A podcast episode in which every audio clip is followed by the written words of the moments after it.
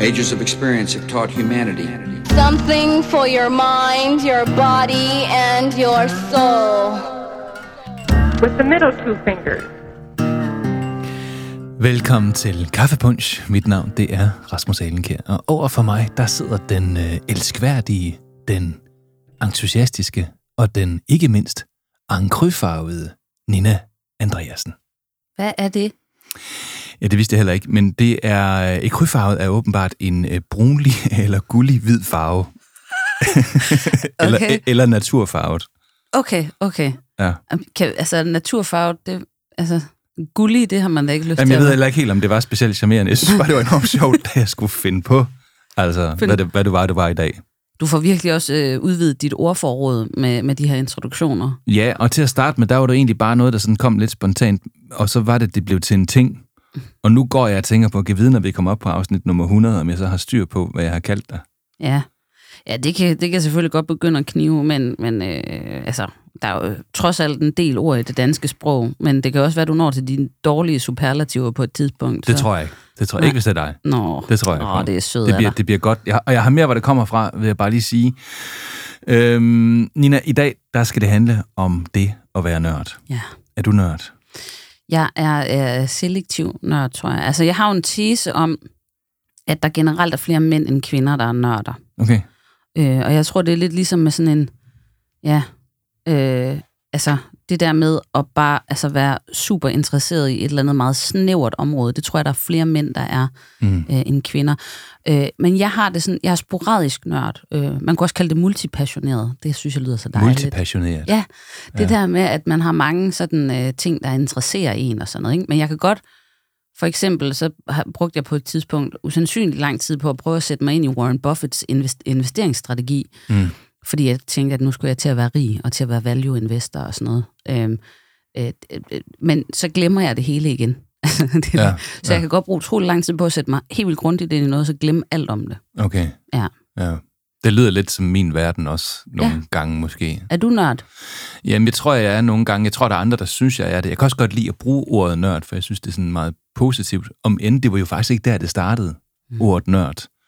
Øhm, så det er jo sådan noget, der i 80'erne begynder at komme frem. Der var sådan en film, der hed Revenge of the Nerds, som, øh, som nogen måske kan huske, som sådan, var sådan et, et, et lidt skævt take på en collegefilm. Øh, og øh, og den, den var jo vældig sjov, og de her underdogs, som det jo i virkeligheden var, de, de sådan lykkedes sig med at via deres nerdness og klare øh, den der kamp mod de der jocks, for det var sådan selvfølgelig super sådan, altså hårdt kategoriseret. Ikke enten så var man nerd, eller så var man jock, Ja. eller så var man beautiful woman. Det var sådan lidt, Jeg tror også altid, jeg har identificeret mig selv mere med nørderne, end jeg har identificeret mig med sådan de populære, også igennem skolen og sådan noget. Ikke? Mm. Altså, der er noget generelt uinteressant ved det der med at være sådan populær, eller du ved, altså, fordi hvad, hvad, er det i det? Altså, man kan jo selvfølgelig være dygtig til fodbold eller et eller andet, eller se godt ud, men, ja. men hvor er indholdet henne, ikke? Altså, der er jo, der er jo noget, nogle krummer i de nørder der, synes jeg.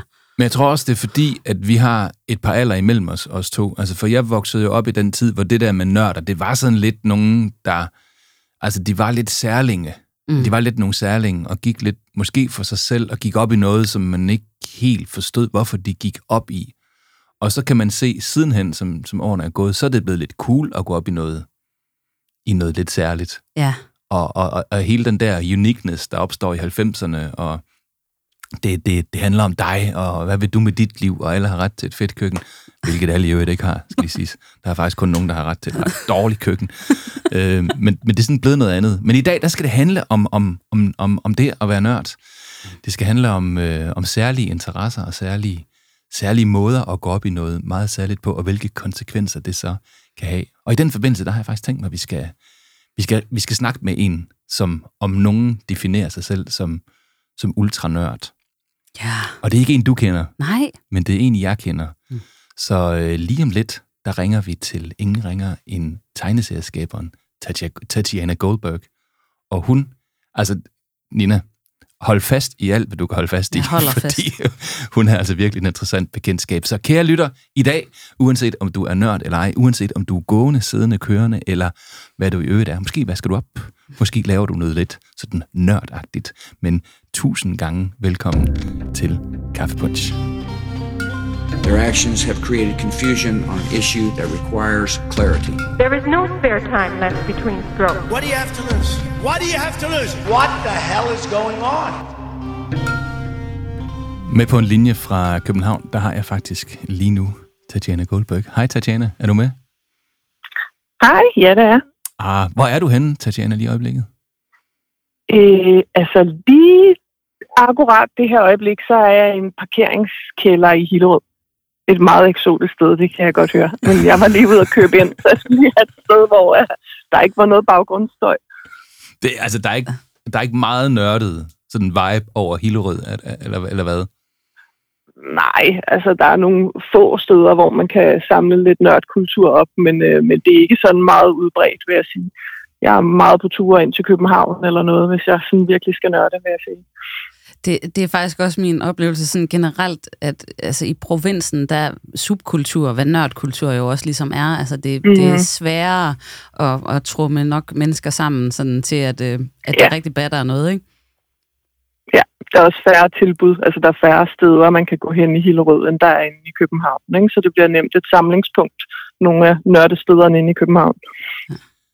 Øh, lad os lige præsentere øh, Tatjana Goldberg for dem, der ikke kender Tatjana Goldberg. Eksempelvis dig, Nina, fordi mm. det er faktisk mig, der har arrangeret det her mm. afsnit i dag, så du er sådan set lidt med på sådan en, en, en på opleveren, Nina. Du, jeg er med på den Du værste. ved ikke helt, hvad der skal ske i dag, faktisk.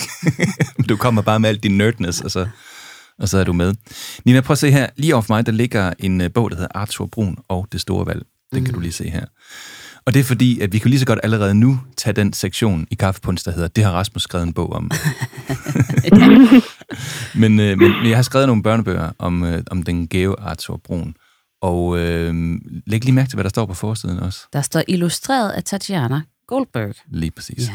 Så Tatjana og jeg, vi møder hinanden mm. på et tidspunkt, hvor jeg laver de her øh, børnebøger, og så skal jeg bruge en, øh, en tegneserieforfatter. Jeg skriver ind på noget forum et eller andet sted, jeg skal bruge en illustrator, hvem kan det må være? Og så melder Tatjana sig, og jeg kan bare mærke med det samme. Det kunne ikke være andre, simpelthen. Mm.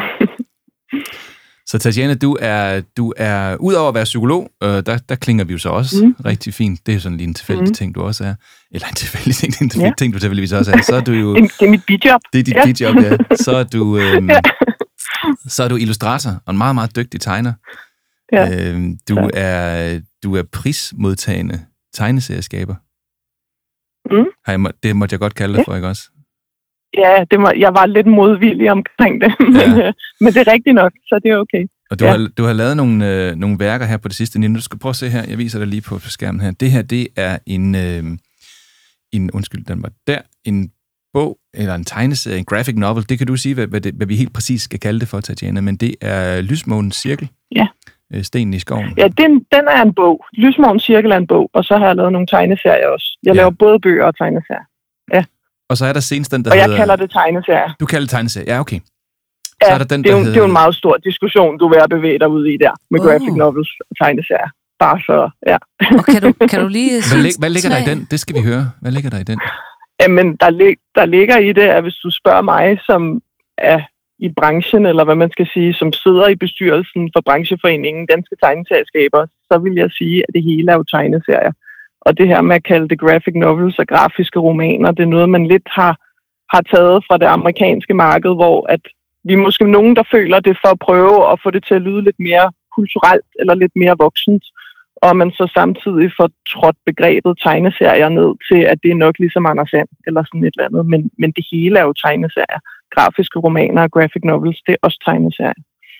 På den der måde, ja. Okay. Ja. Og, og det er simpelthen en diskussion ja, men, i miljøet? Ja, ja, for der er nogen, der vil komme med lange forklaringer på, hvornår er det en graphic novel, og hvornår det er en tegneserie. Og som vil sige, at graphic novels det er noget, der beskæftiger sig med nogle lidt mere dybtegående temaer, som har flere lag i sig, som ja, det ved jeg ikke, det kan man have personlige eller kulturelle eller historiske temaer eller alt muligt andet, hvor man så ligesom i samme ombæring får sagt, når man så tegneserier, det er sådan lidt useriøst, eller hvad man skal sige. Og, og det er jeg ikke enig i. Det hele er tegneserier, det er et medie. Tegneserien er et medie. Altså, og det du lige har sagt, det du lige har gjort, det kan jo ikke blive mere nørdagtigt. Nej, det er meget og, og, du, nørdet, og, du, og du kan jo godt. så, og, og, nørdet. nej, men jeg siger det så positivt, for du kan jo ikke se i studiet her, men, men da du sådan sagde, det er en stor diskussion i miljøet, eller hvordan det lige var, du formulerede det, så sidder mm. Nina og jeg med det største smil på begge to, fordi vi kan bare genkende, at, at vi også diskuterer sådan ting, som alle andre er Ja. relativt ligeglade med, med enormt Ja, stor præcis. passion, ikke? Men det er jo også ja. Klart, at når det er noget, man er passioneret omkring, så bliver kategoriseringer og, og, og, og, definitioner og sådan noget jo også vanvittigt vigtige lige pludselig, ikke? Fordi, Ja. ja. Mm. altså, Ja.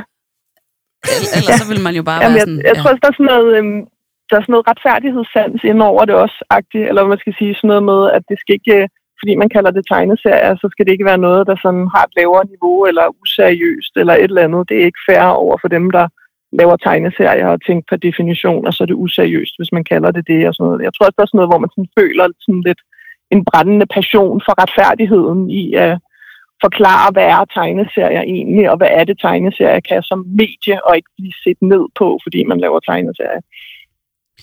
Hvor- Hvordan, øh, hvordan kom du i gang? Øh, hvornår begyndte du at illustrere og tegne og, og sådan noget i det hele taget? Altså, jeg har altid lavet tegneserier. Jeg har lavet tegneserier, siden jeg var så lille, at jeg lavede sekventielle tegninger, som man kalder. Det er jo det, tegneserier er. Det er sequential arts, sekventielle tegninger. Tegninger i en serie. Og det har jeg lavet siden, før jeg kunne skrive. Fordi så fik jeg min mor til at skrive teksten på. Og så lavede jeg sådan tegninger, der fulgte hinanden. Så der har jeg nok været, det ved jeg ikke, 4-5 år eller sådan noget. Og så har jeg været i gang lige siden. Har du stadigvæk nogle af de, de helt gamle første værker? Mm, det har jeg. Jeg har, min mor har gemt. Men jeg har også selv gemt, og jeg har faktisk gemt alle mine frygtelige teenage-tegneserier og sådan nogle ting. Øh, jeg var meget glad for heste, da jeg var 11, jeg bare sige. Så jeg lavede nogle ret horrible heste-tegneserier, men jeg har gemt dem, fordi det er godt at vise frem. Jeg underviser jo børn og unge i tegneserier, og så er det fedt at kunne vise frem, når de sidder og synes, at de ting, jeg laver nu, det kan de jo ikke helt spejle sig i, og så synes de måske, det de laver ikke er godt nok, så er det meget godt at kunne tage nogle af mine gamle ting frem og sige, prøv at høre, da jeg var på jeres alder, der var det altså det her, jeg lavede, og ikke, og ikke det, I står og kigger på, som jeg laver nu. Det er, det, er, det er meget tidligt at finde sin passion på den måde, er det ikke? Jo, det er det nok, men altså, jeg ved ikke, min far er kunstmaler, så vi har altid haft meget af sådan noget med at tegne og male hjemme hos mig. Men øh, jo, jeg har altid været helt vild med at tegne, og har altid drømt om at, at tegne. Og det er virkelig ikke løgn, og det der med at blive psykolog, det var noget, jeg blev, fordi jeg synes, det lød mega spændende, og så tænkte jeg, at jeg ville jo rigtig gerne tegne og lave tegneserier, men det var nok svært at leve af. Og jeg ville simpelthen dø af kedsomhed, hvis jeg skulle have et eller andet ufaglært arbejde ved siden af. Så jeg besluttede mig for at tage psykologiuddannelsen, fordi jeg synes, det var et super spændende fag, som jeg tænkte, man kunne bruge til mange ting. Så ja, Så okay, du blev psykolog for at have noget at falde tilbage på, stille og rulle. ja, ja. Jeg Og nu- håber ikke, min Nina, nu skal det altså- den her podcast. Og nu skal det altså lige siges, Nina, at, at jeg, jeg kender jo en hel del af dem, der har øh, haft samarbejde med Tatjana som psykolog, og de er meget glade for hende. Mm. Så ikke alene er Tatjana faktisk en dygtig tegneserieskaber, men også en dygtig psykolog. Det er jo ret luksus at være god til to ting. Ja, det må man sige. Ja, Øh, ja men det er fordi, jeg går op i det med liv og sjæl. Det gør jeg jo også med psykologi, jo. Ja, og, ja. og, og, og, og, det kan man sige, det er vel en del af det at bekende sig til sådan til det at være nørd, er, at, at man går til det, man går til med en vis form for entusiasme og, øh, Ja. og, og, og, og, og, og, og, og måske også energi. Ja. Øhm, Ja, Det og, tænker jeg. og, og Nina, jeg vil bare lige vise dig, lige, vi er stadigvæk sådan lidt ved at introducere Tatjana her. Der er meget, det kan godt være, det er mig, der sådan blander det lidt sammen, for der er så meget. Men nu vil jeg bare lige vise nogle billeder af Tatjanas hjem. Mm-hmm. Øhm, ikke sådan, fordi nu skal du se, hvilken sofa Ikke hun til har. Halloween, vel? Er det Jo, det, Halloween-billederne? det er faktisk den uh, ting, jeg lige vil... Nu vil, vil skræmmer du, Nina. Der skal mere til. fordi, uh, Nina, hold nu godt fast. Ja. Det Er du her, sikker? Du har ikke set billederne endnu, kan jeg høre. det her, det er, øh, det er sådan, som der ser ud hjemme hos Tatjana øhm, til Halloween. Og ja. det, vi kører løs her, skal du se. Øh, den her vej kører vi. Oh, det var billedet Der af vores, en- ro- det var vores billede af vores robrød. Der det var en croissant. Det, det, det, det, var ikke det. Var ikke, det var ikke det. Hvor- Hvorfor ville den ikke? Ah, der var den. Nu, nu, nu kommer det her. Yes. Ja, vi har selvfølgelig fået, Hold vi har selvfølgelig fået rugbrød og løbsteg i dag, men det var ikke særlig skræmmende. Det, der øh, er skræmmende, det er, det er det her. Okay. Det er, det er Tatjanas hjem, der bliver forvandlet til et eller andet med et tema hver Halloween. Okay. Og øh, kan du, du- lige beskrive, hvad vi ser? øh, Det er... Det ligner en port med øhm, øh, æderkoppespind og et... Øh, hvad står der? Base. K- Keres base, eller hvad står der? Øh, og så er der et øh, skelet, og der er øh, alle mulige uhyggelige ting. Der er noget Hold lyssætning, og der er... Øhm, Og der var et skelet mere, og en mega sej, øh, hvad er det nu, de hedder? Græskar. Et græskar, ja. Græskarhoved. Og en zombie. Okay, du er virkelig ikke typen, der gør ting halvt, var? altså, Nej, i, i, år, man ikke sige. Tatiana, i år, der, der fornemmer jeg, at det har været noget med noget nuclear test site, eller sådan et eller andet. Altså, noget, der, hvad, hvad, hvad er temaet Det der var i år? øh, rumtema. Rumtema. Det var rumtema, Ja. og især øh, Aliens, altså filmen fra 1986, var mm. det især, vi sådan havde fået udgangspunkt i. Så jeg lavede en rumbase på, øh, på den måne, som er med i den film, hvor at der er sådan nogle Colonial Marines, nogle marinesoldater, der kommer ned på den der måne, og så er der en masse aliens og sådan noget. Altså, Så jeg aliens, har prøvet aliens, at lave ligesom om, aliens at det var en 2. rumbase der. A- aliens. Ja, Aliens 2, ja. Ja, ja, den ja. hedder Aliens, fordi altså den første hedder Alien, og nummer to hedder Aliens. aliens. Ja, det er Så man ved, at det er nummer to, når man siger Aliens. Det er nemlig Ja. rigtigt. Ej, det er godt, du korrigerede Ja. min nerdness der, fordi... ja. og, og du har simpelthen et nyt tema hvert år til Halloween, eller hvordan? Ja. Okay, ja, det har jeg. Sidste år havde vi pirater. Det var også meget fedt. okay. Der har Og også det med været... røgmaskinen og lys og lyd og alting. Er, er der nogen ting, du ikke rigtig gider at gøre helt? Altså sådan, øh, altså hvor du ikke går all in? Eller er det sådan, hvis du, hvis du skal Ja. gøre det, så går du all in? Øh, men det er mere sådan, at ting, der interesserer mig, det går jeg virkelig all in på. Så kan jeg simpelthen ikke, så kan jeg simpelthen ikke gøre det halvt. Men det kan være rigtig svært at for eksempel lægge vasketøj sammen. Eller sådan nogle ting. Øh, jeg er ikke så god til ting, der ikke interesserer mig, vil jeg sige. Nej, Det, det er hårdt arbejde. Ja. det, det kender jeg godt. Øh, Ja. men, jeg jeg, men jeg har aldrig gået så meget all in på noget i mit liv, som, som du er gået ind på din Halloween-oppyntning, tror jeg. Ja, men det er, når jeg først tager fat i det, fordi så bliver det sådan et kreaprojekt, og så bliver det sådan en, det bliver også en slags kreativ udfordring, fordi jeg finder jo på et tema, og så skal jeg finde ud af, okay, men hvordan kan jeg lave det om til en rumbase? Og jeg skal jo også finde ud af at lave mit hjem om til en rumbase, uden det koster 50.000. Altså, jeg vil jo helst lave så meget som muligt selv. Så jeg er ude i papmaché, og jeg har også brugt øh, indpakningen fra et øh, fladskærms-tv til at lave sådan en, der ligner sådan en dør på et rumskib og sådan nogle ting. Ikke? Altså, så det er det der med sådan at skulle regne noget ud og finde ud af, hvordan løser jeg det her. Jeg tror, det er det, jeg synes er spændende. Inviterer du øh, folk over, eller hvordan? Ja, vi har venner på besøg til en stor Halloweenfest, og så kommer der selvfølgelig børn forbi på adressen den 31. Vi havde næsten 200 børn forbi her i år. Hold da. Så ja, Er det sådan noget, man, Ja. man skal betale de penge for at komme ind, eller, eller går, man, går man bare forbi, eller skal man betale penge? Jeg Eller overveje det. ja, det var i hvert fald noget af et show i år. Men øh, ja, de synes, det var sjovt, børnene. Så de kommer også, altså forældrene kommer og siger, at deres børn har sagt, at de skulle hen til det hus, fordi der vidste de, der var vild pynt. Så ja, Altså, vi kunne lave et helt afsnit, hvor vi kun sidder og snakker om Halloween hjemme hos dig, Tatiana. Ja, og, og det, det, kunne Ja. godt være, at vi skulle gøre det på et tidspunkt, men, men jeg kunne egentlig også godt tænke mig at dykke lidt ned i den der ting med at nørde i noget. Øhm, og, mm. hvis man nu kigger på, på eksempelvis billederne af, af dit hjem, nu ved jeg ikke, om din Facebook-profil Mhm. den er åben. Kan, kan alle gå ind og kigge på den, eller hvordan er det? øh, nej, det er kun øh, det er mest, hvis jeg lægger noget op om mine tegneserier. Det er åbent. Okay, Men jeg tror ikke, at Halloween-billederne er. nej. Det kan være, at vi må låne nogen til. Det, kan være, at vi kan låne et par stykker til vores Jamen, øh, det må profil. I godt. Ja. Ja. Øhm, I må, I må gerne låne øh, billeder inden for det album. Men det er jeg vel frem til, og der kan man jo som, øh, som lytter gå ind og kigge med, men, men det jeg lægger mærke til, det er, at der er en enorm sådan detaljefokuserethed. Altså nu kigger jeg lige nu på sådan en, Ja. det er bare en, en tilfældigvis lille mur, men der er jo sat øh, klistermærker op med danger, og der er lavet en boks, og der er en, en ledning, der hænger ud af, og, og, og, og, Ja. og den er ikke bare hængt op, den er jo hængt op på noget, der skal ligne en klinkevæg, som, som har sådan nogle blandet blod Ja. og rustpletter på. Altså, øhm, Ja. Fortæl lidt om den der detaljefokuserethed, som, som, man kan jagtage. Jamen, det er fordi, at jeg sådan bliver optaget af stemningen i det. Jeg vil godt have, at der er en fed stemning, så det skal føles virkeligt, når man går ind ad døren. Altså, når man kommer ind til den Halloweenfest, så skal man føle, at man går ind på den der rumbase. Og derfor bliver jeg optaget af de der små detaljer, som gør, at tingene føles virkeligt.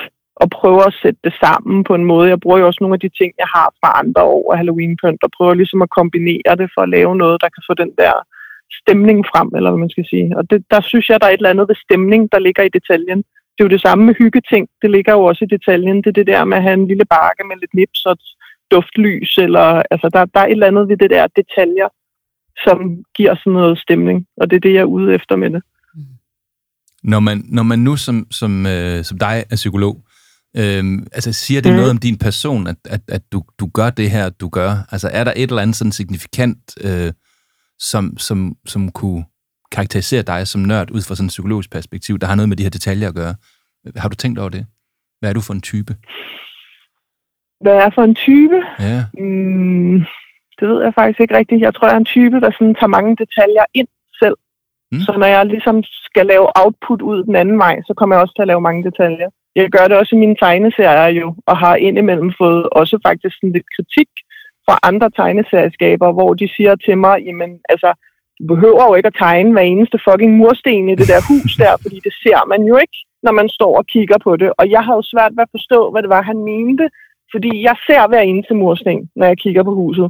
Mm. Og træerne, og jeg ser det der oppe på himlen, og ham derovre, og hvad for en farve han har på, og den bil, der lige parkeret derovre. Altså, jeg tager det hele ind på én gang. Så når jeg ligesom skal sende noget ud den anden vej, så kommer det nok til at bære præg af det, tror jeg. Lige meget, hvad det er, jeg laver. Om det er Halloween-pynt, eller tegneserier, eller hvad det er, så kommer jeg til at gøre det på den måde. Okay, så du, altså, detaljegraden, du tager ind, det er også den detaljegrad, der kommer ud i det, du vælger at lave. Men det, du vælger at lave, det er jo så enormt øh, præget af, hvad du interesserer dig for. Ja, det er det. Ja, okay. Ja, ja.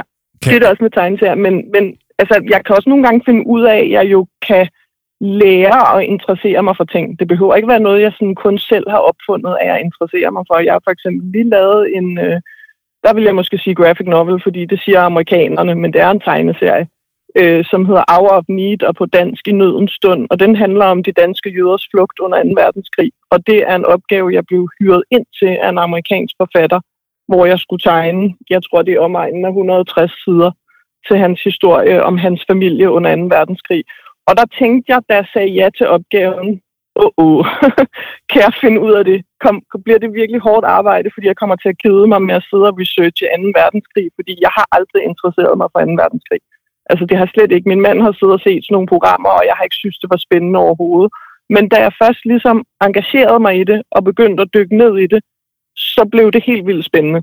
Og så har jeg simpelthen siddet og researchet i timevis for at få hver eneste detalje korrekt, og det S-tog, man ser på hovedbanen i 1943, det skal være den rigtige type i forhold til, hvilke S-tog, der kørte ind på hovedbanegården dengang. Altså sådan nogle ting har jeg virkelig siddet og... Og det vidste jeg faktisk ikke på forhånd, fordi det er ikke et emne, der ellers har interesseret mig. Men i det, jeg begynder at dykke ned i det, så finder jeg ligesom interessen i det. Ej, hvor er det vildt. Altså, ej, hvor er det, og mega fedt. Altså, jeg, jeg kan ikke lade mig at se, nogle gange, jeg gad jo godt have en lille rem af huden af det der, fordi mm. jeg, jeg kan godt sådan virkelig skøjte hen over, medmindre det er noget, der virkelig interesserer mig, så skøjter jeg nemt hen over detaljer. Ja. Det er lidt et problem en gang imellem, faktisk. Men, Ja. men, men kan det ikke også næsten blive sådan kvælende, det der med, at, at, at så bliver det så detaljeorienteret, at du sådan, altså, forstår du, hvad jeg mener? Det kan, ja. Ja, det forstår jeg godt. Ja, og der er jo en balance i det, fordi jeg kan heller ikke altid tegne hver eneste lille mursten og sådan nogle ting. Altså når man laver tegneserier, er man jo nødt til at finde ud af at formidle tingene i en streg, der kan afkodes af andre. Altså uden det skal blive alt for forvirrende. Ikke? De er detaljerede, de tegninger, jeg laver, men der er en eller anden grænse for, hvor mange detaljer, man kan putte ind i en tegning, hvis den stadigvæk skal fungere, både sådan formidlingsmæssigt og kunstnerisk. Ikke? Så jeg er nødt til sådan at justere på det og tænke mig om og prøve at formidle det på en måde, andre også kan tage imod. Ikke? Så, og så bliver man træt i sit hoved også, ved at sige, at jeg tager rigtig mange detaljer ind dagen lang. Ikke? Når man nu som dig øh, tydeligvis har øh, en eller anden form for nørd øh, i sig, øh, er man så Mhm. nogle gange en, der kan være lidt svær at, at, at være sammen med, fordi man har sit fokus et andet sted end der, hvor flertallet måske har? Eller, mm. eller, eller, eller, eller er, man en gave til folk, fordi så sætter man fokus på noget, der er lidt mere spændende end hverdagen? Eller hvad- hvad er man for noget i din optik? Ja, altså jeg afsøger jo socialt mennesker, der deler interesser med mig. Altså så vil jeg jo, jeg omgås jo meget med andre tegneserieskaber, for eksempel, og i nørdmiljøer og sådan nogle ting. Og der synes vi jo alle sammen, det er super fedt at sidde og nørde de ting her. Og så vil jeg sige, det der sker, hvis jeg sidder i en samling, hvor at det, det, altså hvis man sidder til et eller andet nu håber jeg ikke, der er nogen af møderne i mine børns klasser, der lytter til den her podcast. men hvis man sidder til sådan noget møderarrangement et eller andet sted, og det er jo super hyggeligt og sådan nogle ting, men jeg kan godt have svært ved at relatere til sådan nogle af de ting, som måske... Og, nej, nu lyder jeg meget kønsstereotyp. Nej, kom endelig med det, kom med det. Det må man godt. I'm sorry, I'm sorry, men kvinder er bare ikke typisk særlig interesseret i computerspil og tegneserier og sådan nogle ting. Der er nogen, der er, men, men gennemsnittet er ikke. Og det, der bare sker, er, at så trækker jeg mig lidt. Altså, så spørger jeg til de andre i stedet for, eller snakker med på deres interesser. For det er jo en strategi, jeg har lært som ung, at hvis man skal passe ind i de der sammenhænge, så er man lidt nødt til at lade, som om man godt kan lide boybands, mm. når man øh, går i 7. klasse, og øh, Take That bare er det største. Så man er lidt nødt til at lade, som om, at man synes, at Nå ja, det er spændende, og så snakke med på det. Så, så det er jo sådan nogle strategier, jeg har lært, som jeg stadigvæk bruger, øh, og som jo i længden bliver lidt trættende, så det er nok derfor, jeg afsøger meget andre nørdmiljøer, hvor jeg kan være sammen med nørder, hvor vi deler interesser. Ikke? Fordi det bliver trættende, det der maskering, vil en psykolog kalde det. Ikke? At man sådan prøver at lade, som om man er noget andet socialt, end man egentlig er.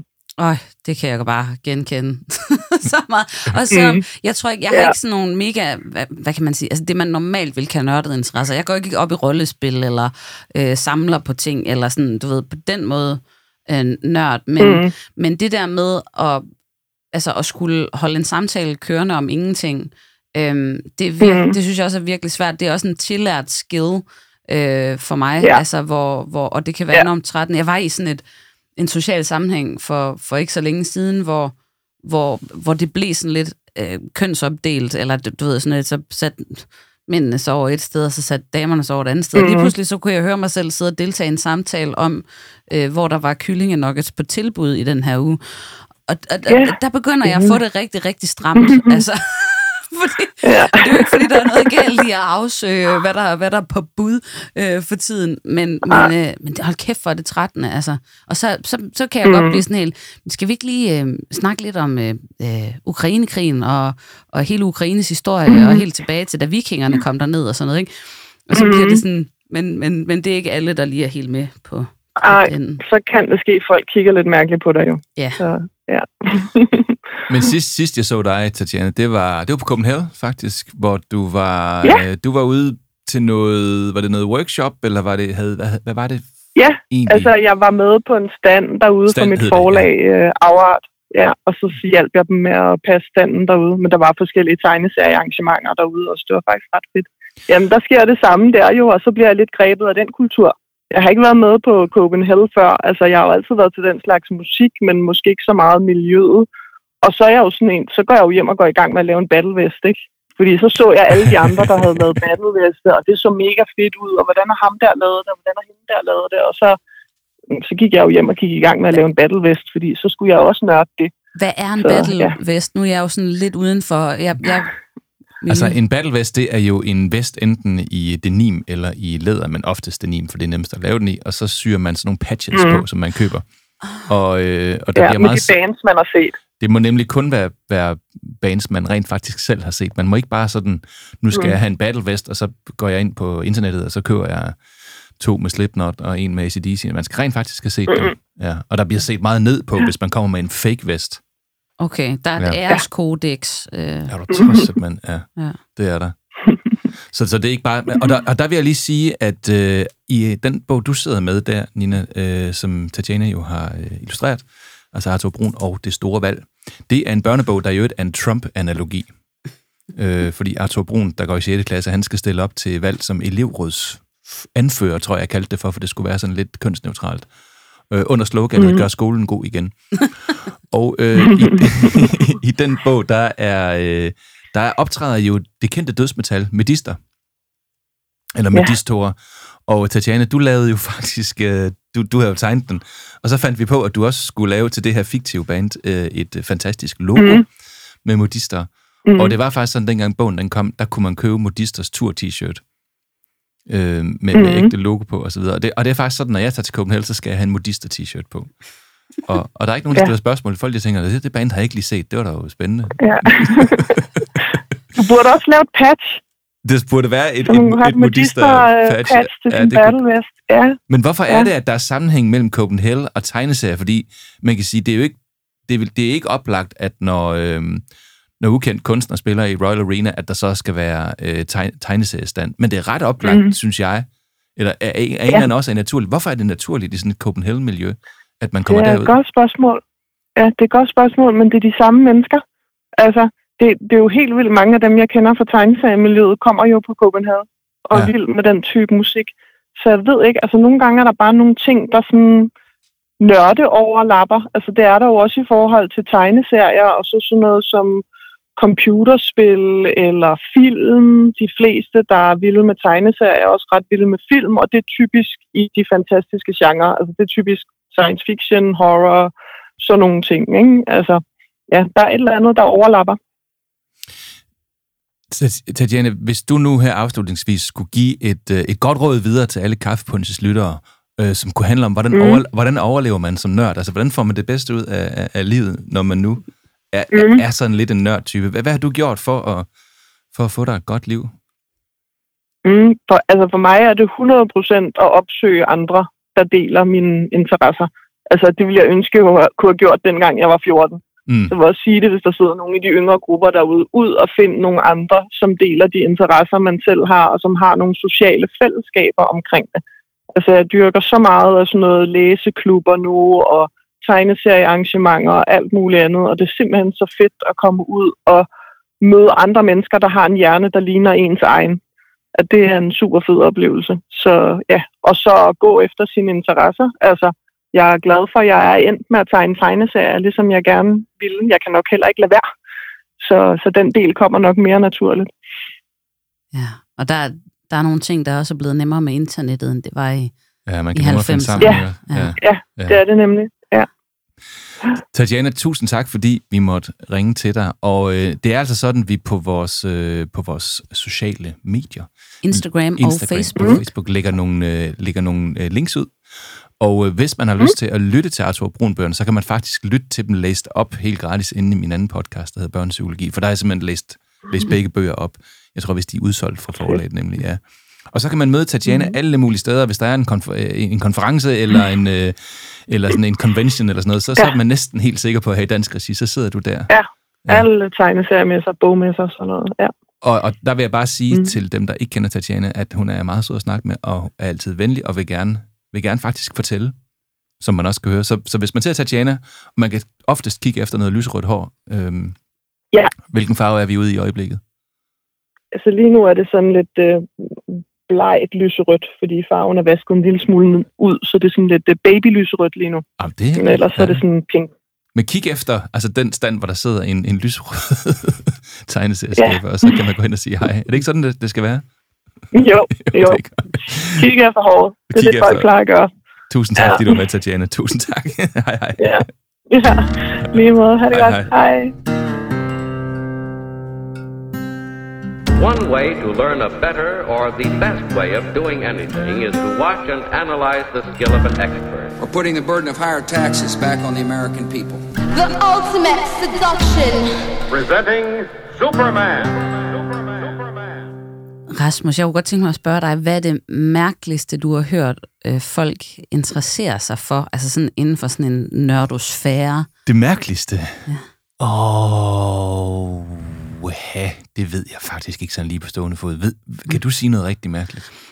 Um, jeg mødte på et tidspunkt, det var faktisk dengang, jeg var journalist og kørte ud øh, og talte med folk og skrev portrætter af dem og sådan nogle ting. Der mødte jeg en mand, nu vil jeg ikke sige, hvorhen og hvem det var, Okay. men jeg mødte en mand, som Nu ved, jeg sådan- faktisk, nu ved jeg faktisk, hvad det er. Jeg, jeg Okay, siger det lige bagefter. okay. Jeg siger det lige bagefter. Men jeg, jeg mødte en mand, som ligesom var indbegrebet af en, en samler, øh, og hvor jeg virkelig...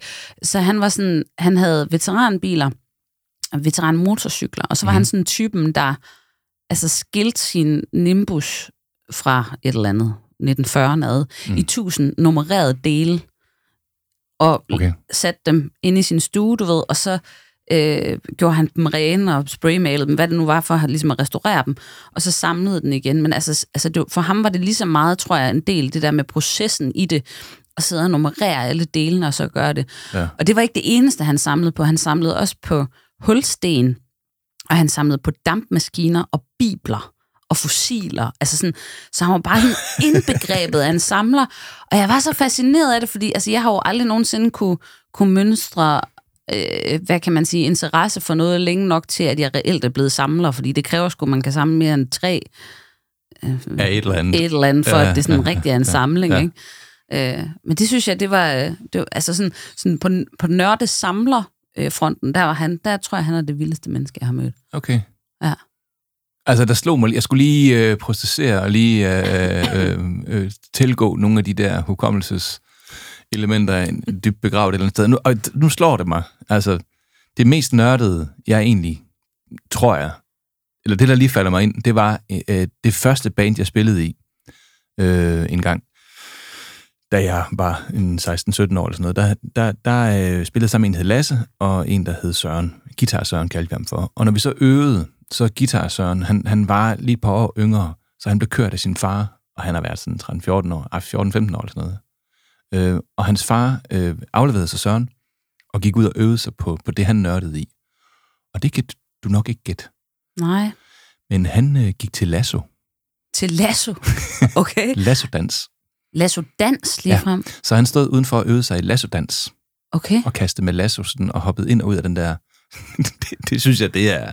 Okay, det er dedikation på et, på et plan. Der er vi oppe på et niveau, man godt kan kalde det for en lille bitte smule nørdet. Måske også en besættelse lidt. Det er måske lidt. Men jeg har faktisk tænkt mig, at vi skulle lave en test. Ja. Ja. Jeg har faktisk tænkt mig, at vi skulle prøve at se øh, ud fra en given definition, om, om, om, om vi to kan, øh, kan, kan sige, at vi er nørder. Ja. Ja. Og øh, jeg har været inde på, på, på, på, på internettet, Mhm. mm-hmm. og så har jeg fundet en øh, definition på, på nørderi øh, i fem punkter. Og så tænkte jeg simpelthen, den, den kunne vi prøve at tage. Ja. Og så kan man jo derude, når, når man lytter, øh, se, om man kan finde sig selv i, i noget af alt det her. Noget af det er måske sådan ret oplagt, og noget af det, øh, det synes jeg, kan diskuteres. Er du klar, Nina? Ja. Den bliver god. Øhm, for det første, pu- punkt nummer et. Nørd er et slangudtryk for en person med stor interesse for et enkelt eller flere emner. Check. Tjek. Hvad kunne det være, som du nørder i? Åh, um, altså, jeg tror, jeg har jo ikke sådan nogle, nogle livslange, jo, musik selvfølgelig, øh, Mhm. og sangskrivning og sådan noget, øhm, det er selvfølgelig, men jeg ved ikke, om det er som, som sådan noget, det er i hvert fald en interesse, der sådan er gennemgående, og hvor, hvor det livslangt har været noget, jeg har dykket ned i, hvordan skriver man en sang, og hvordan får man noget til at virke, og sådan nogle ting, ikke? Og så er det vel også i dit tilfælde noget, som jo ikke er bredt. Altså, det er jo ikke, du, du går jo ikke efter at skal lave det nye hit til Medina. Nej, det får jeg en del brok for derhjemme, så Ja. han ikke kan komme hjem og gå og være hjemmegående husfar. Ja. Men du skriver jo sådan nogle sange, som, øh, som handler om, om, om samfundet, eller om ting, du, du, øh, du lægger mærke til. Og derfor vil jeg faktisk godt lidt udfordre. Du sagde nemlig lige før, at du går ikke op i rollespil. Det synes jeg faktisk, du gør. ja, Det er bare en anden form for rollespil, du går op i. Altså, ja, der er ikke orker og sådan noget. ja, fordi men- det er jo nogle gange, når du så skriver du til mig, altså, Rasmus, jeg er ved at blive tosset over det der i den offentlige debat, et eller andet, for nu siger de der venstrefløjs nogen det der omkring de der. Ja. Det er vel en slags rollespil? Ja, altså, eller det er i hvert fald en interesse for, for, for hvordan nogle ting fungerer. Altså, og rollespil jo, altså i forhold til sangene og i forhold til sangskrivningen, så øhm, et af de steder, jeg følte mig meget misforstået i forhold til, altså som sangskriver, Mm. øh, det har været øh, anmeldere, for eksempel, der ikke har, har forstået, at fordi jeg synger i, i jeg-form i en sang, så betyder det altså ikke nødvendigvis, at mennesket er identisk med mig selv. Tit Nej. så er det faktisk en karakter, hvor hvis udgangspunkt jeg synger fra. Og på den måde, så er det jo selvfølgelig en form for, for rollespil, hvor, øh, hvor jeg synes, det kan være meget mere interessant at skrive en fem minutter lang øh, sang, øh, hvor jeg-personen er en alkoholiseret mor, hvis søn er flyttet hjemmefra, og de har et anstrengt forhold, og hvordan kan vi ligesom bridge the gap og finde ud af at, at, at, at, at tale med hinanden igen. Altså sådan, så på den måde er det jo selvfølgelig noget sådan, altså psykologisk rollespil i Ja. den form for sangen, ikke? Det er det der med at tage en karakter på sig, Ja, og, så, og så udleve den, og så bliver man lidt i tvivl, og det er vel faktisk også en kvalitet. Øh, jeg kom i tanke om det her i, i forgårs. Øh, jeg var i Sønderjylland, øh, nede i Kolund, på julemærkehjemmet faktisk. Øh, og lige et skud ud til alle dem, der, der har noget med julemærkehjemmet at gøre. Det er altså en fantastisk øh, velgørenhedsinstitution, øh, institution, som redder rigtig, rigtig mange børn og familier fra, fra ensomhed, fra mobberi, øh, giver en bedre livsstil og, og en, en masse godt ud i livet. Så skud ud herfra til dem. Men jeg kørte ned til Sønderjylland og tænkte, hvordan kunne man lige øh, komme lidt op i tempo, fordi det var, jeg skulle meget tidligt op og havde haft en sen aften dagen før. Så jeg satte god gamle Elron Harald mm. på. Med Øh, kadet. Miami Cadet, Elron Harald på Sønderborg City. Og øh, Elron Harald er der sikkert nogen, der ikke kender, og sikkert mange, der kender, men han kom jo ud tilbage i sidste 90'erne på kassettebånd, hvor det var noget, der florerede i musikermiljøet. Han har lavet en, en uendelig dårlig demo, øhm, altså sådan rent lydkvalitetsmæssigt, og det, og det, det haltede lidt hist og pist, og det var egentlig vist bare lavet for sjov, og så blev det til et kult hit. Og så gik han hen og fik lavet et par plader efterhånden. Men Elron Harald er jo en karakter, Mm. og han, han, han, han taler jo kun øh, om at drikke, om at køre hurtigt, og om at have analsex, og, og om at altså slå Alle- folk ned alle og skyde folk. Altså alle de gode ting i livet, ikke? Og, og, og han blev misforstået, fordi folk troede, er du virkelig sådan en lømmel, der går og siger det? Hvor han måtte sige, nej, det er altså satire, det er en karakter. Ja, ja. Ja. Og det er en form for nørderi, ikke? Altså at, at være i det der. Så du, godt, du, du, du kan godt... Ja, den, den kan jeg godt være med på. Ja, det Mm. tror jeg godt, jeg kan. Ja, okay. Ja. Hvad, hvad var det nu, det punkt, det hed? Det Ja, det hed glemt. bare, altså, at det er et slangudtryk for en person med stor interesse for et enkelt eller flere emner. Ja. Ja. Men jeg tror, altså, øh, øh, jeg tror faktisk, at jeg går mere på tværs, end jeg går i dybden Mm. øh, med de fleste ting. Okay. Og det er måske der, hvor jeg ikke er specielt nørdet. Altså, jeg øh, er meget interesseret i mange forskellige ting, og øh, derfor så, altså det der med at kende ting helt i dybden, det, det, det tror jeg ikke. Altså, øh, Tatjana, som kender øh, tegneserier, og både hvordan man gør det, men sikkert også kender Ja. alt muligt. Altså, det, det har jeg sgu ikke helt på samme måde. Nej. Det ville jeg ønske nogle gange, jeg havde. ja. Der kommer et niveau, hvor man stopper. Altså, jeg- vil sige, jeg er gear-nørd, Ja, og det, har, har altid interesseret mig for gear. det er jo derfor, du er teknikchef i den her podcast. Det er jeg jo, ja. Og, øh, altså, og det er simpelthen noget, jeg får et kig ud af, og jeg går meget op i, i hi-fi, og altså, altså, bare det er noget elektronisk, og så er der noget kamera, noget, der er fedt, og så er der en mixerpult, og så, så sidder jeg sådan tit, når jeg, når jeg skal slappe af, så sidder jeg og ser YouTube-videoer, hvor en eller anden guitarist fra en eller anden gruppe sidder og, og, gennemgår, hvad det er for nogle guitarpedaler, han spiller på. Jeg, jeg er ikke særlig god til at spille guitar. Jeg altid ønsket mig det.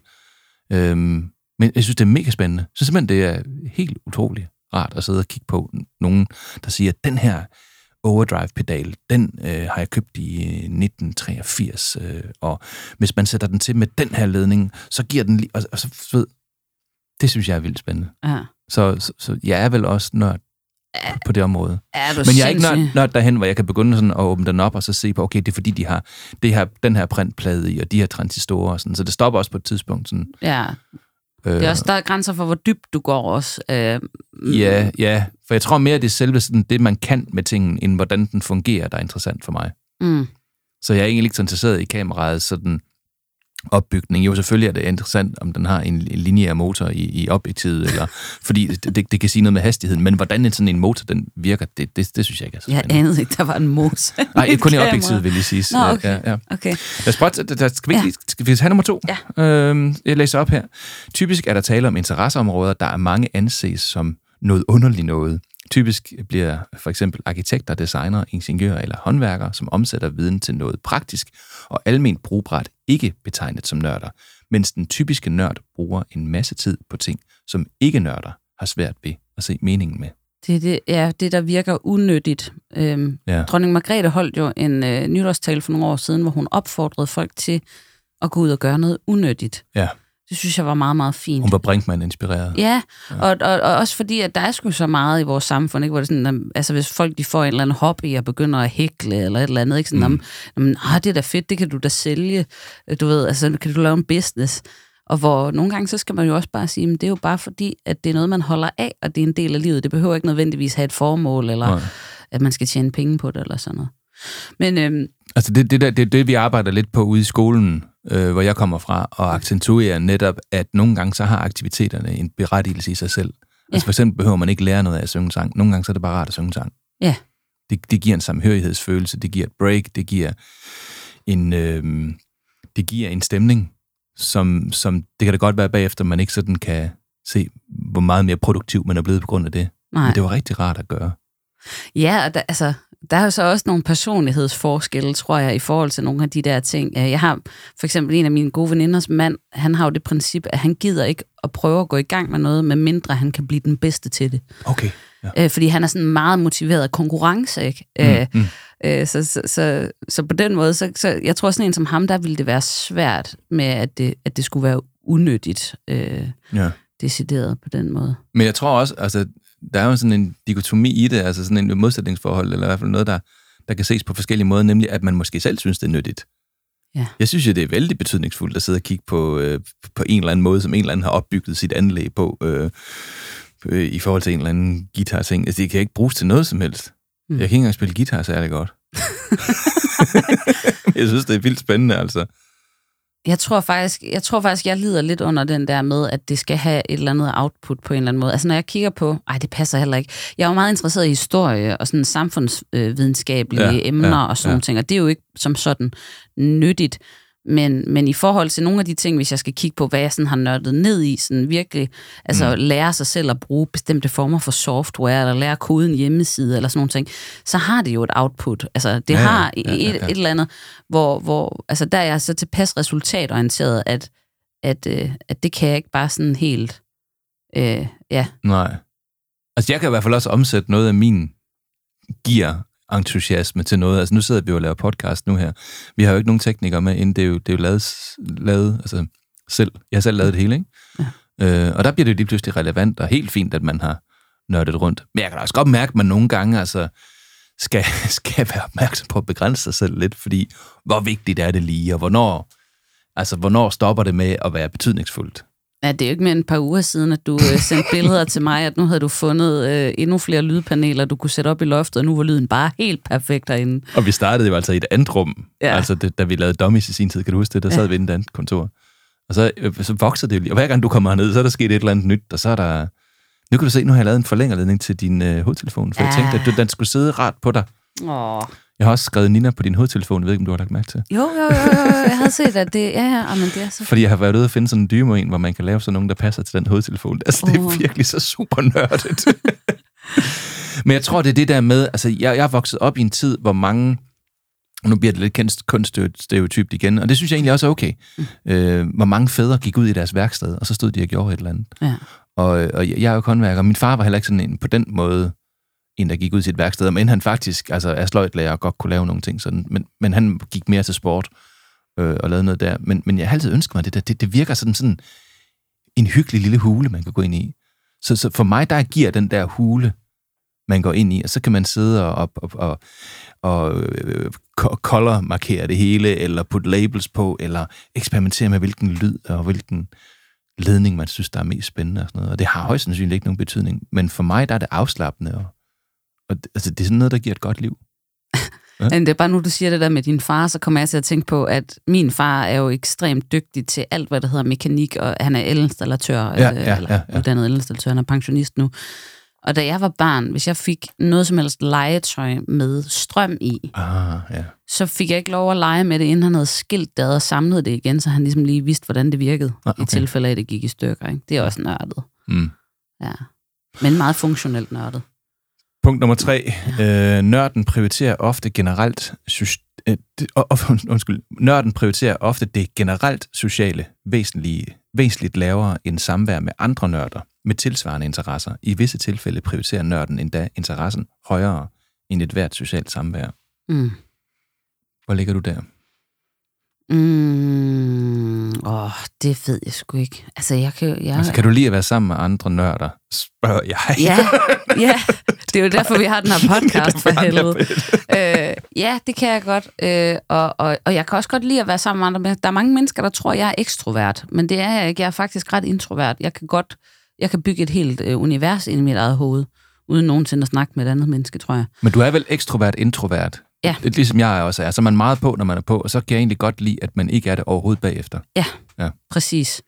Øh, men øh, ja, jo, altså, jeg tror ikke, jeg ved ikke nødvendigvis, om jeg søger Men du, fort- du fortæller jo tit dem, som du kender, det er ofte dem, der er lidt off.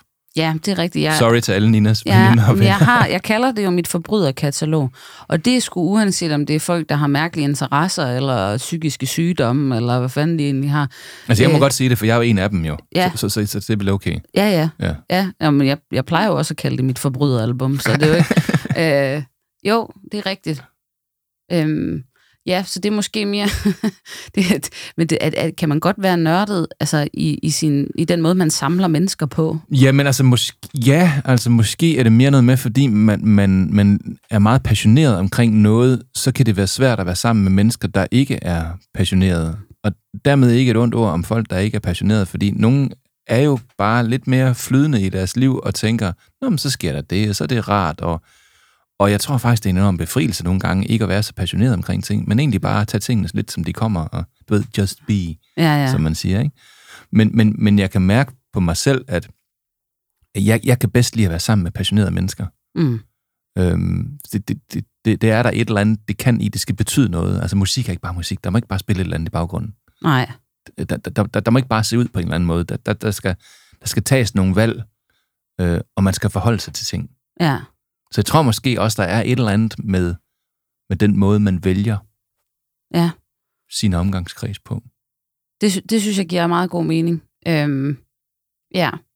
Jeg, jeg tror også, øh, igen, altså det er sådan, hvis man tænker tilbage på sådan noget teenageår og sådan nogle ting, jeg har altid synes, det var vanvittigt uinteressant, hvis det, man primært havde at tale om, var relationer på en eller anden måde. Ikke fordi, at altså, relationer kan jo godt være spændende nok at tale om, men det der med, altså på et eller andet tidspunkt, så, så ophører min interesse fandme godt nok for at sidde og tale om, at så kiggede hun mærkeligt på mig, eller så, Mm, du ved, mm, mm. de der ting, der er jeg meget mere interesseret i, øh, ja, alt muligt. Alt muligt. ja, okay. Ja.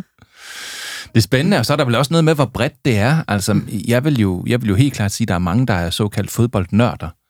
Mm. Men det er ikke et ord, man bruger så tit, fordi at fodbold er jo en almindelig ting, og noget mange går op i, og sådan en bred folkelig ting. Men der er jo virkelig nogen, der nørder ned i, hvilken skudstørrelse, hvilken fodboldspiller har, Ja. øh, i hvilken klub og den slags der. Det er vel også en form for nørderi. En af mine rigtig, rigtig gode kammerater, han, er, øh, han har det, øh, ligesom nogen har det med fodbold, det har han med Melodi Grand Prix. Uh. Han er selvfølgelig homoseksuel, det er klart. Mm. Øh, men han er jo sådan en, hvor hvis man siger, du, Morten, øh, hvem vandt for, eller hvem stillede op for Portugal øh, i øh, Eurovisionen i øh, 82, Mm. så synger han sangen, eller så siger han, at de var slet ikke med i finalen i 82. altså, sådan. så synger han sangen, men så, så kan han også godt finde på at sige, men faktisk den, der blev nummer to øh, ved det nationale i Portugal, den var meget bedre, den skulle faktisk have vundet, for så havde de faktisk haft en chance for at vinde øh, Okay. okay. hele, hele måde. Og det er så sjovt det der, fordi at, at, at jeg har nogle gange talt med ham om, at, at, øh, at det er en til en det samme, som heteroseksuelle mænd nogle gange gør med fodbold, men han gør det bare med, med Melodi Grand Prix. Jeg har faktisk brugt ham som ekspert øh, en gang, hvor jeg blev Ja. sendt til Düsseldorf for at dække øh, Melodi Grand Prix dernede, Ja. øh, og, og han reddede min røv, altså for jeg vidste ingenting. Nej. Så alt, hvad jeg skrev øh, i avisen øh, der, som specialudsendt øh, Grand Prix-reporter, det var simpelthen på grund af ham. Altså, han, han reddede min røv. Skal vi ikke have et helt afsnit, der handler om Melodi Grand Prix? Altså Åh. på godt og ondt, fordi det er jo en ting. Altså, og da jeg var dreng, jeg var helt overbevist om, det var en regulær konkurrence om, hvem der var bedst til at lave musik. ja. ikke? Altså, og, øh, og jeg var jo Mabel-fan. Kan du huske Mabel? Ja, Ja. boom, boom. Boom Boom, ikke? Og den kom jo i sådan, sådan 8, 79, 78, 79 stykker eller sådan noget. Og jeg, og jeg gik op i det med liv og sjæl, og jeg synes, den var så god, den der Boom Boom, og var mega Mabel-fan. Og så kan jeg huske, at der var der noget med, at man skulle ringe til, til, til mig, øh, vidste mine bedsteforældre, og så skulle de spørge, hvorfor en synes du, der er god, Rasmus? og så sagde det er Mabel. Og så, synes min, så, så kom min morfar til at sige, at den var da ikke særlig god. Og jeg græd og tudede, Nej. og, og ville ligge øh, altså, op under den der dyne, jeg havde taget, og så måtte de ringe til min morfar og sige, du skal lige ringe tilbage igen, og gøre som om, at du, du var kommet til at sige forkert. så nogle år senere, så møder jeg faktisk Mike Tramp, som var forsanger, og så fortalte jeg ham den historie, han skreg bare så det var simpelthen mega sjovt. Nå ja. Nå, vi skal, vi skal videre skal- med vores test her, ikke også? Ja. Øhm, jeg, jeg læser lige op her. Øhm, øh, I modsætning til eksempelvis entusiast, bruges nørd ofte nedsættende. Mm. Det, det gælder dog mest for folk, der ikke selv er nørder. Ja. Inden for miljøet bruges udtrykket i stigende grad som en positiv karakteregenskab. Således vælger nørder ofte en beklædning, ofte, men langt fra altid, med trygte t-shirts, som signalerer deres nørdhed. Ja. Og der kan jeg jo godt se, at Tatiana, hun har en pointe Hun i, øh, at, at øh, hele metalmiljøet Mm. er lidt, altså, at det må være lidt de samme, fordi det er jo også meget med øh, t-shirts og sådan, øh, Ja. at øh, Iron Maiden eller Mm. øh, Slipknot eller hvad det nu er, ikke? Altså, der, er- Ja, og også, mm. altså, det er faktisk også ret nørdet ikke at gå med en Iron Maiden t-shirt. Mm. Fordi den er sådan, den er meget bred, og den kan man jo købe i en modebutik og sådan noget der. åh, Så, så det skal jo helst være, du ved, det skal være med Convent, du ved, som jo vi har nævnt tidligere, øhm, eller det skal være med et eller andet obskurt øh, doom metal band fra Polen, der hedder Dope Lord, eller sådan et eller andet helt, du ved, hvor har du fået den fra? Nej, kender du dem? Agtigt, ikke? Okay, så der er også noget, altså, noget, ident, der er noget, der er helt oplagt noget identitet Så hvor meget i nørd det, kan man være på tid, agtigt, ikke? Altså, Ja, Ja. 100, 100 meter sprint i nørd. 100 meter nørd på tid. Okay. Men jeg synes, altså helt klart, der har været et skift i, om, om det er noget, man siger som noget positivt eller som negativt. Og jeg, jeg må altså sige, at, at da, det, da det blev mig bekendt, det der begreb nørd, tilbage i 80'erne, der var der altså ikke noget positivt. Der var det sådan lidt, men det var den der lidt, øhm, lidt, lidt sådan socialt øh, ikke så velfungerende person, øh, som havde en lidt mystisk interesse, og som egentlig ikke var så god til sådan at interagere med andre mennesker, og var sådan lidt, altså lidt, lidt i, i, i, i sådan ydercirklen af det sociale. Ja. Og måske ikke altid havde det sådan specielt, øh, specielt godt. I hvert fald ikke indtil de fandt fællesskaberne omkring Nej, det. Der tror jeg også, nej. Tatjana har fat i noget. Altså, jeg kan også huske, at jeg havde en veninde, som var meget interesseret i rollespil, og som, altså, det var jo også noget med at sidde og håndsy kjoler, øh, ligesom man ville have gjort i middelalderen. Ikke? Altså, det skulle mm. ligesom mm. Altså, være og med de rigtige antal skørter og det rigtige type stof. Og, ja, og, altså, ja, og det ja. der med lige at ty til en maskinsyning og sådan noget. Nej, nej, nej, nej, nej, nej, nej. Du ved, det er ikke sådan, vi leger i middelalderen. Og, sådan. Øh, og, og når, når, når man, altså, jeg kunne i hvert fald se på hende, at hun voksede meget af det der med at så have netop et miljø, eller, eller i hvert fald nogle folk, som sådan var, var øh, havde samme interesser, og, og delte den der, hvor, hvor det godt kunne være sværere, netop når de ikke var, altså når ja, det var ja, quote ja. on quote almindeligheder, folk de kom med, ikke? Altså, det var ikke, jeg synes jeg, udefra set, de, de mest sådan attraktive mennesker i, mm. I sådan det sociale hierarki. Det kunne også godt være mennesker, der måske var sådan lidt på autismespektret, Ja, øh, som havde nogle særinteresser, og måske også nogle gange en lidt særlig måde at formidle de her interesser på. Øhm, og men det bestemt ikke altid har været sådan, eller, eller ikke nødvendigvis behøver at være sådan. Nu er det bare blevet bredere.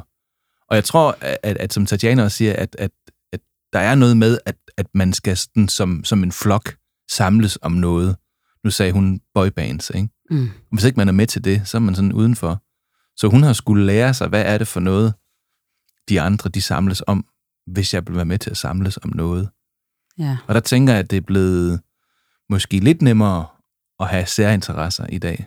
Det tror jeg også. Altså, der er ikke helt den samme, at nu skal nogen tæskes ind til normalitet. Nej, altså i hvert fald en social accept, accept af, at, at, at, at, at det måske netop er interessant at være, være lidt særligt. Men altså, det har vel også sin begrænsning. Lad os lige prøve at tage den sidste med her. Ja. Øhm, der står her, disse selverklærede nørder har ofte...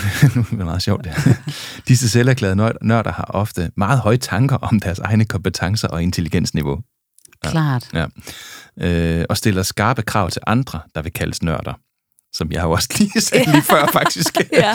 Denne Du skal variant. ikke komme her med din Iron Maiden t-shirt. Nej, det skal du bare ikke. Øh, Du skal komme med et eller andet helt vildt mystisk, som ingen ved. I medister, for Ja. eksempel. Ikke? Denne variant af fænomenet ses mest inden for IT-branchen, hvor der er programmører og driftsfolk, der identificerer sig som nørder. Det ved jeg nu altså ikke. Mm. Der er mange, synes jeg, altså nørder inden fra hi- hi-fi-verdenen, for eksempel, Ja, hvor jeg jo hvor du jo har slået din folder en smule. slår mine folder også, ja. ja. Ja, men, men der er altså nørd, der er helt klart noget øh, med det der med computer. Altså computernørd er jo også bare sådan en, altså, det kan jeg da også huske, jeg arvede min øh, storebrors Ami- Amiga 45, var det ikke det, den hed? Øh, hvor man kunne spille Moonstone på og sådan noget. Ikke? Og jeg kunne da godt fornemme, at mine forældre var sådan lidt, åh, bliver hun nørd nu? ja. så var det, sådan, det der med at sidde og sådan, få, øh, får firkantede øjne af at spille og sådan noget, ikke? Altså, ja, ja.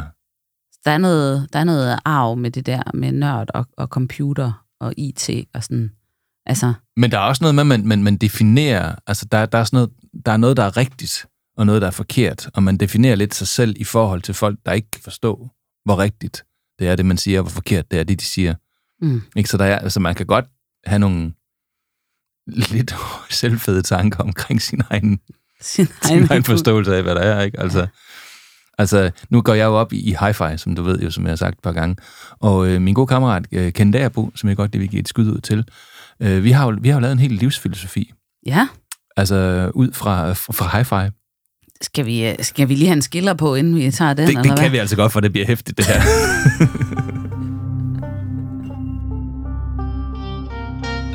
The Army Air Forces has announced that a flying disc has been found and is now in the possession of the Army. Army officers say the missile, found sometime last week, has been inspected at Roswell, New Mexico, and sent to Wright Field, Ohio, for further inspection.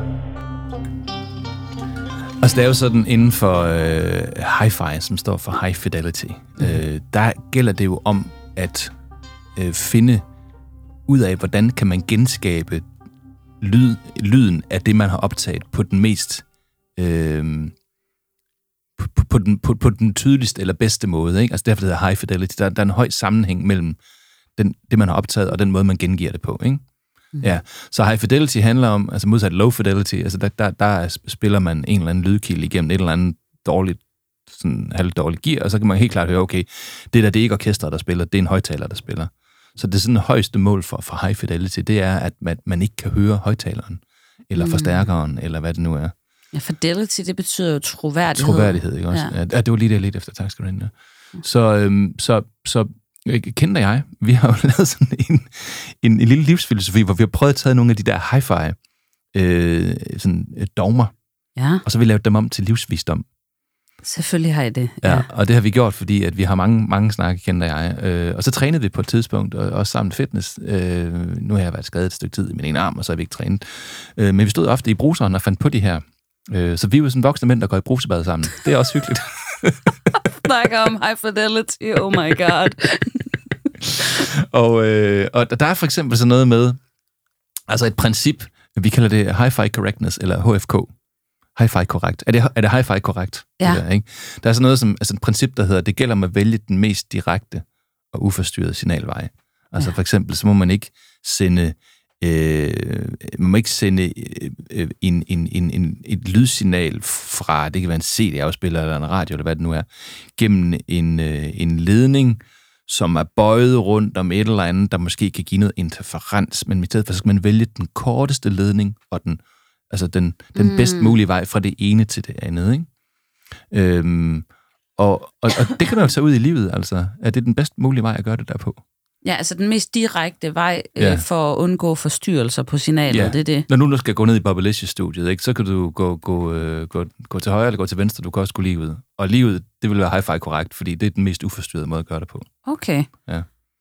Er der andre sådan, øh, livssituationer, man kan oversætte det til? Øh, Øhm, ja, altså, men bare sådan generelt, altså, er, går man den lige vej, går man den rigtige vej, eller, eller, eller, eller er man detours, eller har man forstyrrende elementer øh, i, i, i det, man laver, ikke? Det kan også være den mad, man spiser, altså, at man for eksempel sætter sig for at spise en, øh, en pizza, og så, øh, så, har man, øh, så har man en eller anden ingrediens i pizzaen, der gør, at det smager helt ved siden af. mm. Eller man drikker måske noget til, der, der smager af så meget, som man ikke kan smage pizzaen. Ah, okay. Så vil det ikke være hi-fi korrekt, eller Nej. så vil det ikke være HFK. Okay. Ja. Okay. Øhm, så har vi også en princip, og det, det er jo, altså det, hvis man går ind og bare skriver hi-fi, på grund af at skrive hi-fi messe, inde på YouTube for eksempel, så vil man bare sidde og måbe, altså det, det er så dumt. Øhm, øh, og man, man ser, altså det er virkelig sådan en, en, øh, en, en verden, hvor meget ofte mænd bruger uendelige men, mængder penge på noget, hvor man kan sige, ah, Det er marginal forskel. er det så gør. relevant, ikke også? Altså, øhm, og, og, og der er sådan en, en, en, en, øhm, en, en, en igen sådan en, et modsætningsforhold, fordi man kan sige, det er jo hi-fi korrekt at lave eksempelvis en korrekt kabelføring. Men altså, behøver man at købe et strømkabel til 20.000 kroner? Hvor, hvorfor, hvorfor i alverden skulle man købe et strømkabel? det der gør man jo for eksempel i hi-fi-verdenen, så tænker man, jamen altså strømmen, man bruger til at putte i sin forstærker, som så sender, strø- øh, sender nogle lydimpulser videre til højtaleren, som så skal blive til luft og skal møde vores trommehinder og alt det der. Der skal strømmen jo være filtreret, fordi der kan jo komme der kan jo komme, der kan komme for interferens, eller der kan komme sådan forskellige andre øh, sådan svingninger, som gør, at strømmen den ikke er helt jævn. Så derfor så skal man jo købe et meget, meget rigtigt strømkabel, og man skal også have en strømrensemaskine. Den bliver jeg sgu nødt til lige at vende med min gamle, der er elinstallatør, om det har noget på Du, sig. altså det er meget almindeligt, at man har en strømrensemaskine, altså Okay. før, før at strømmen den ryger ind i forstærkeren. Og det, som, som man så nogle gange udfordrer lidt, det er, den der strøm, som du har brugt 20.000 kroner på, et kabel, der skal gå fra din væg hen til din forstærker, altså strømmen ind i huset, ud fra vejen af, det, det er sådan en ståltråd, eller sådan en kovertråd, som en eller anden fyr fra et elfirma, han har sat i, så det er altså ikke en- den dyre der. Så, men, men, men, fra, men fra der, hvor du sætter den i din egen stikkontakt, der skal den så koste 20.000 kroner ledningen. Så, så, så er man ude i, at du skal lave din egen strøm, hvis det skal være sådan Ja. yber. Altså, så skal ja, du... Ja, og, ja det, det, det er sådan helt crazy, så det der kender jeg, vi har sådan et princip om, altså, at nogle gange, så, så, så bliver det også lidt dumt, ja det der med, at det skal være hi-fi korrekt. Så det gælder sådan om at finde et niveau af, altså på et tidspunkt, så, så, er, det, så er det bare åndssvagt. Ja.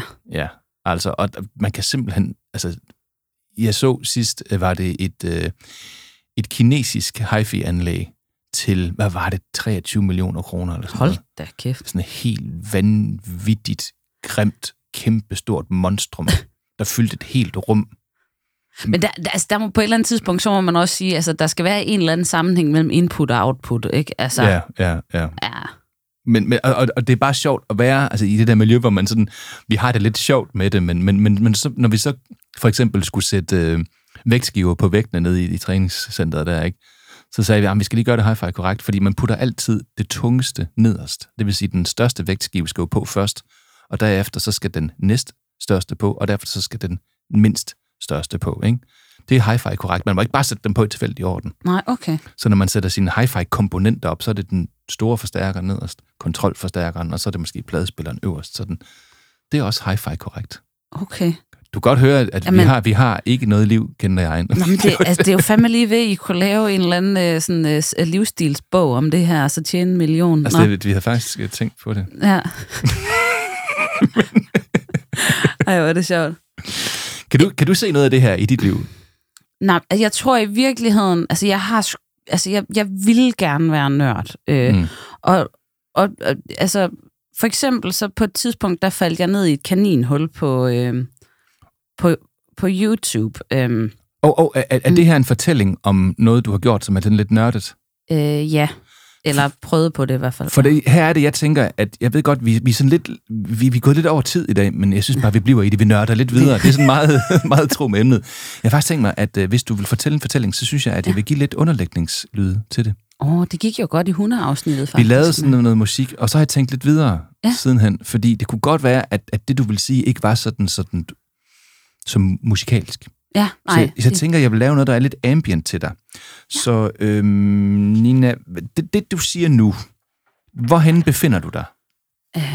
øh, på, på et tidspunkt, så kommer jeg i hvert fald ud i haven. Du er ude i en have, godt, så skal vi se, så øhm, er der en... Kan der være en, en fugl? Ja, ja det, kunne, det kunne da godt. Ja.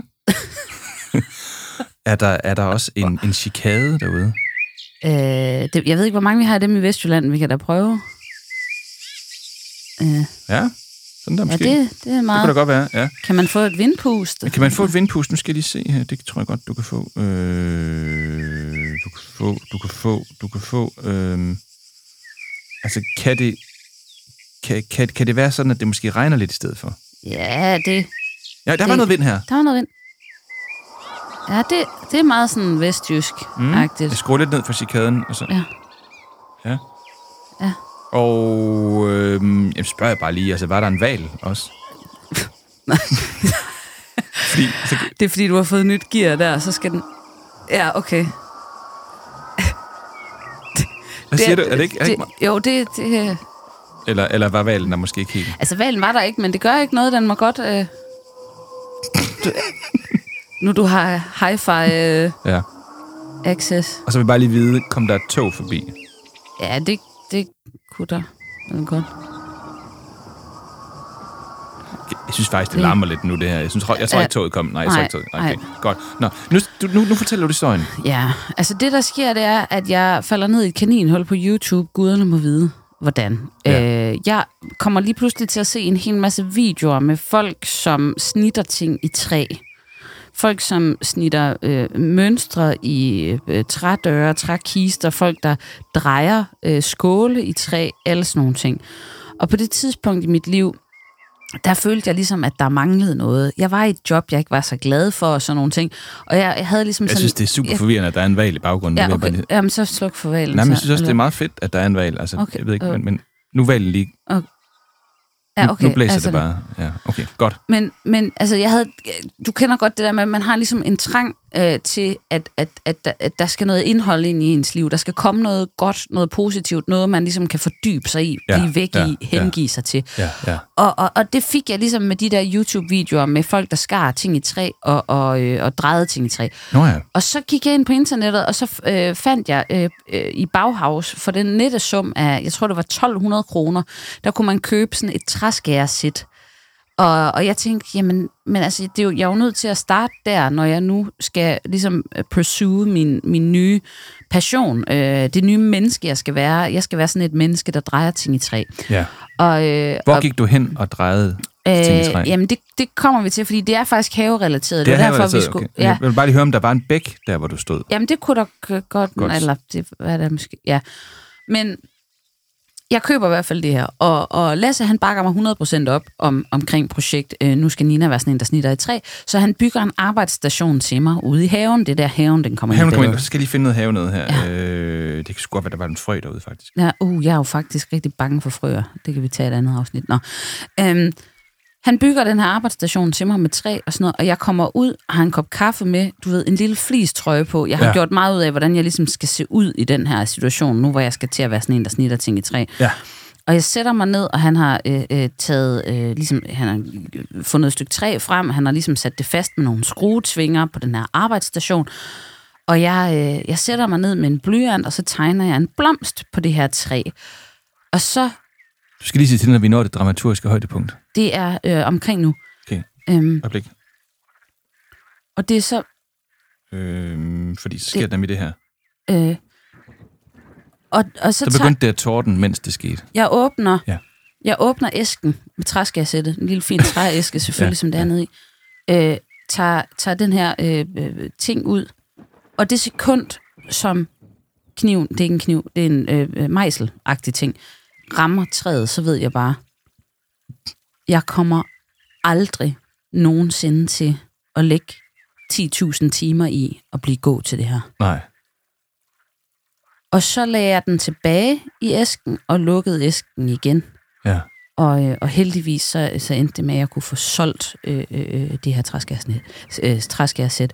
Men øh, øh, historien er meget opbyggelig, synes jeg, fordi det nogle gange, så kan man godt have lyst til at være en, Ja. der er nørd. Ja. Have ja. lyst til at være ja. en, der er passioneret omkring noget. Ja, lige præcis. Men den tid, det ville kræve reelt at blive det, man er ikke interesseret i at, at investere den, vel?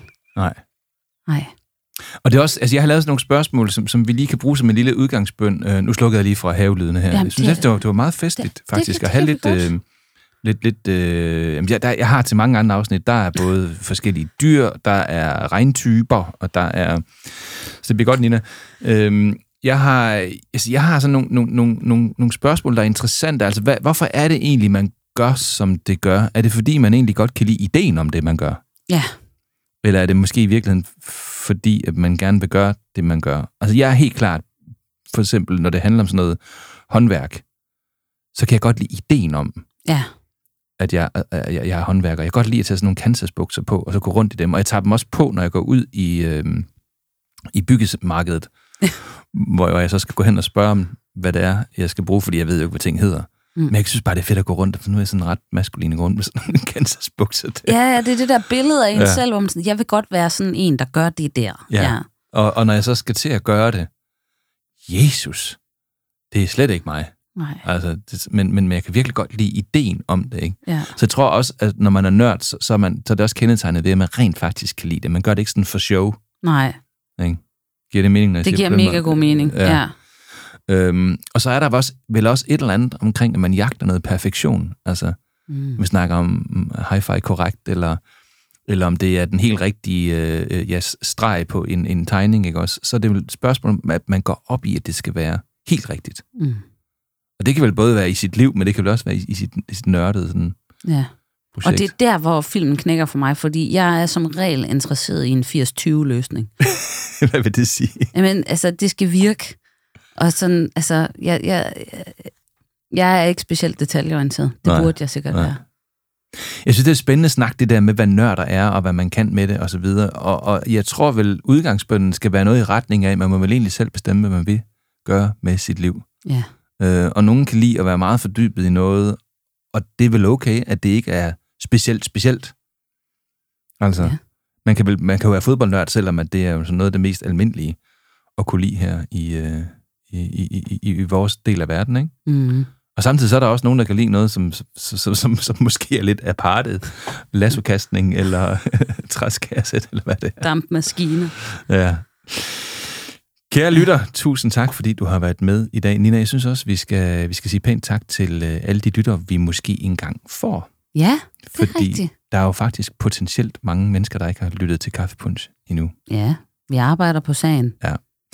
Så kære lytter derude, vil du ikke øh, tage fat i alle dine kære venner? Måske på de sociale medier, måske på din arbejdsplads, måske der, hvor du sidder og nørder med andre mennesker, og så fortælle dem, at de skal tage og lytte til, til Kaffepunch. Og følg os endelig på Facebook og Instagram også. Ja. Tusind tak for det, Aline. Det har altså været rigtig hyggeligt som altid. Fantastisk. Vi ses en anden gang. Hej hej. Ha' det godt, hej.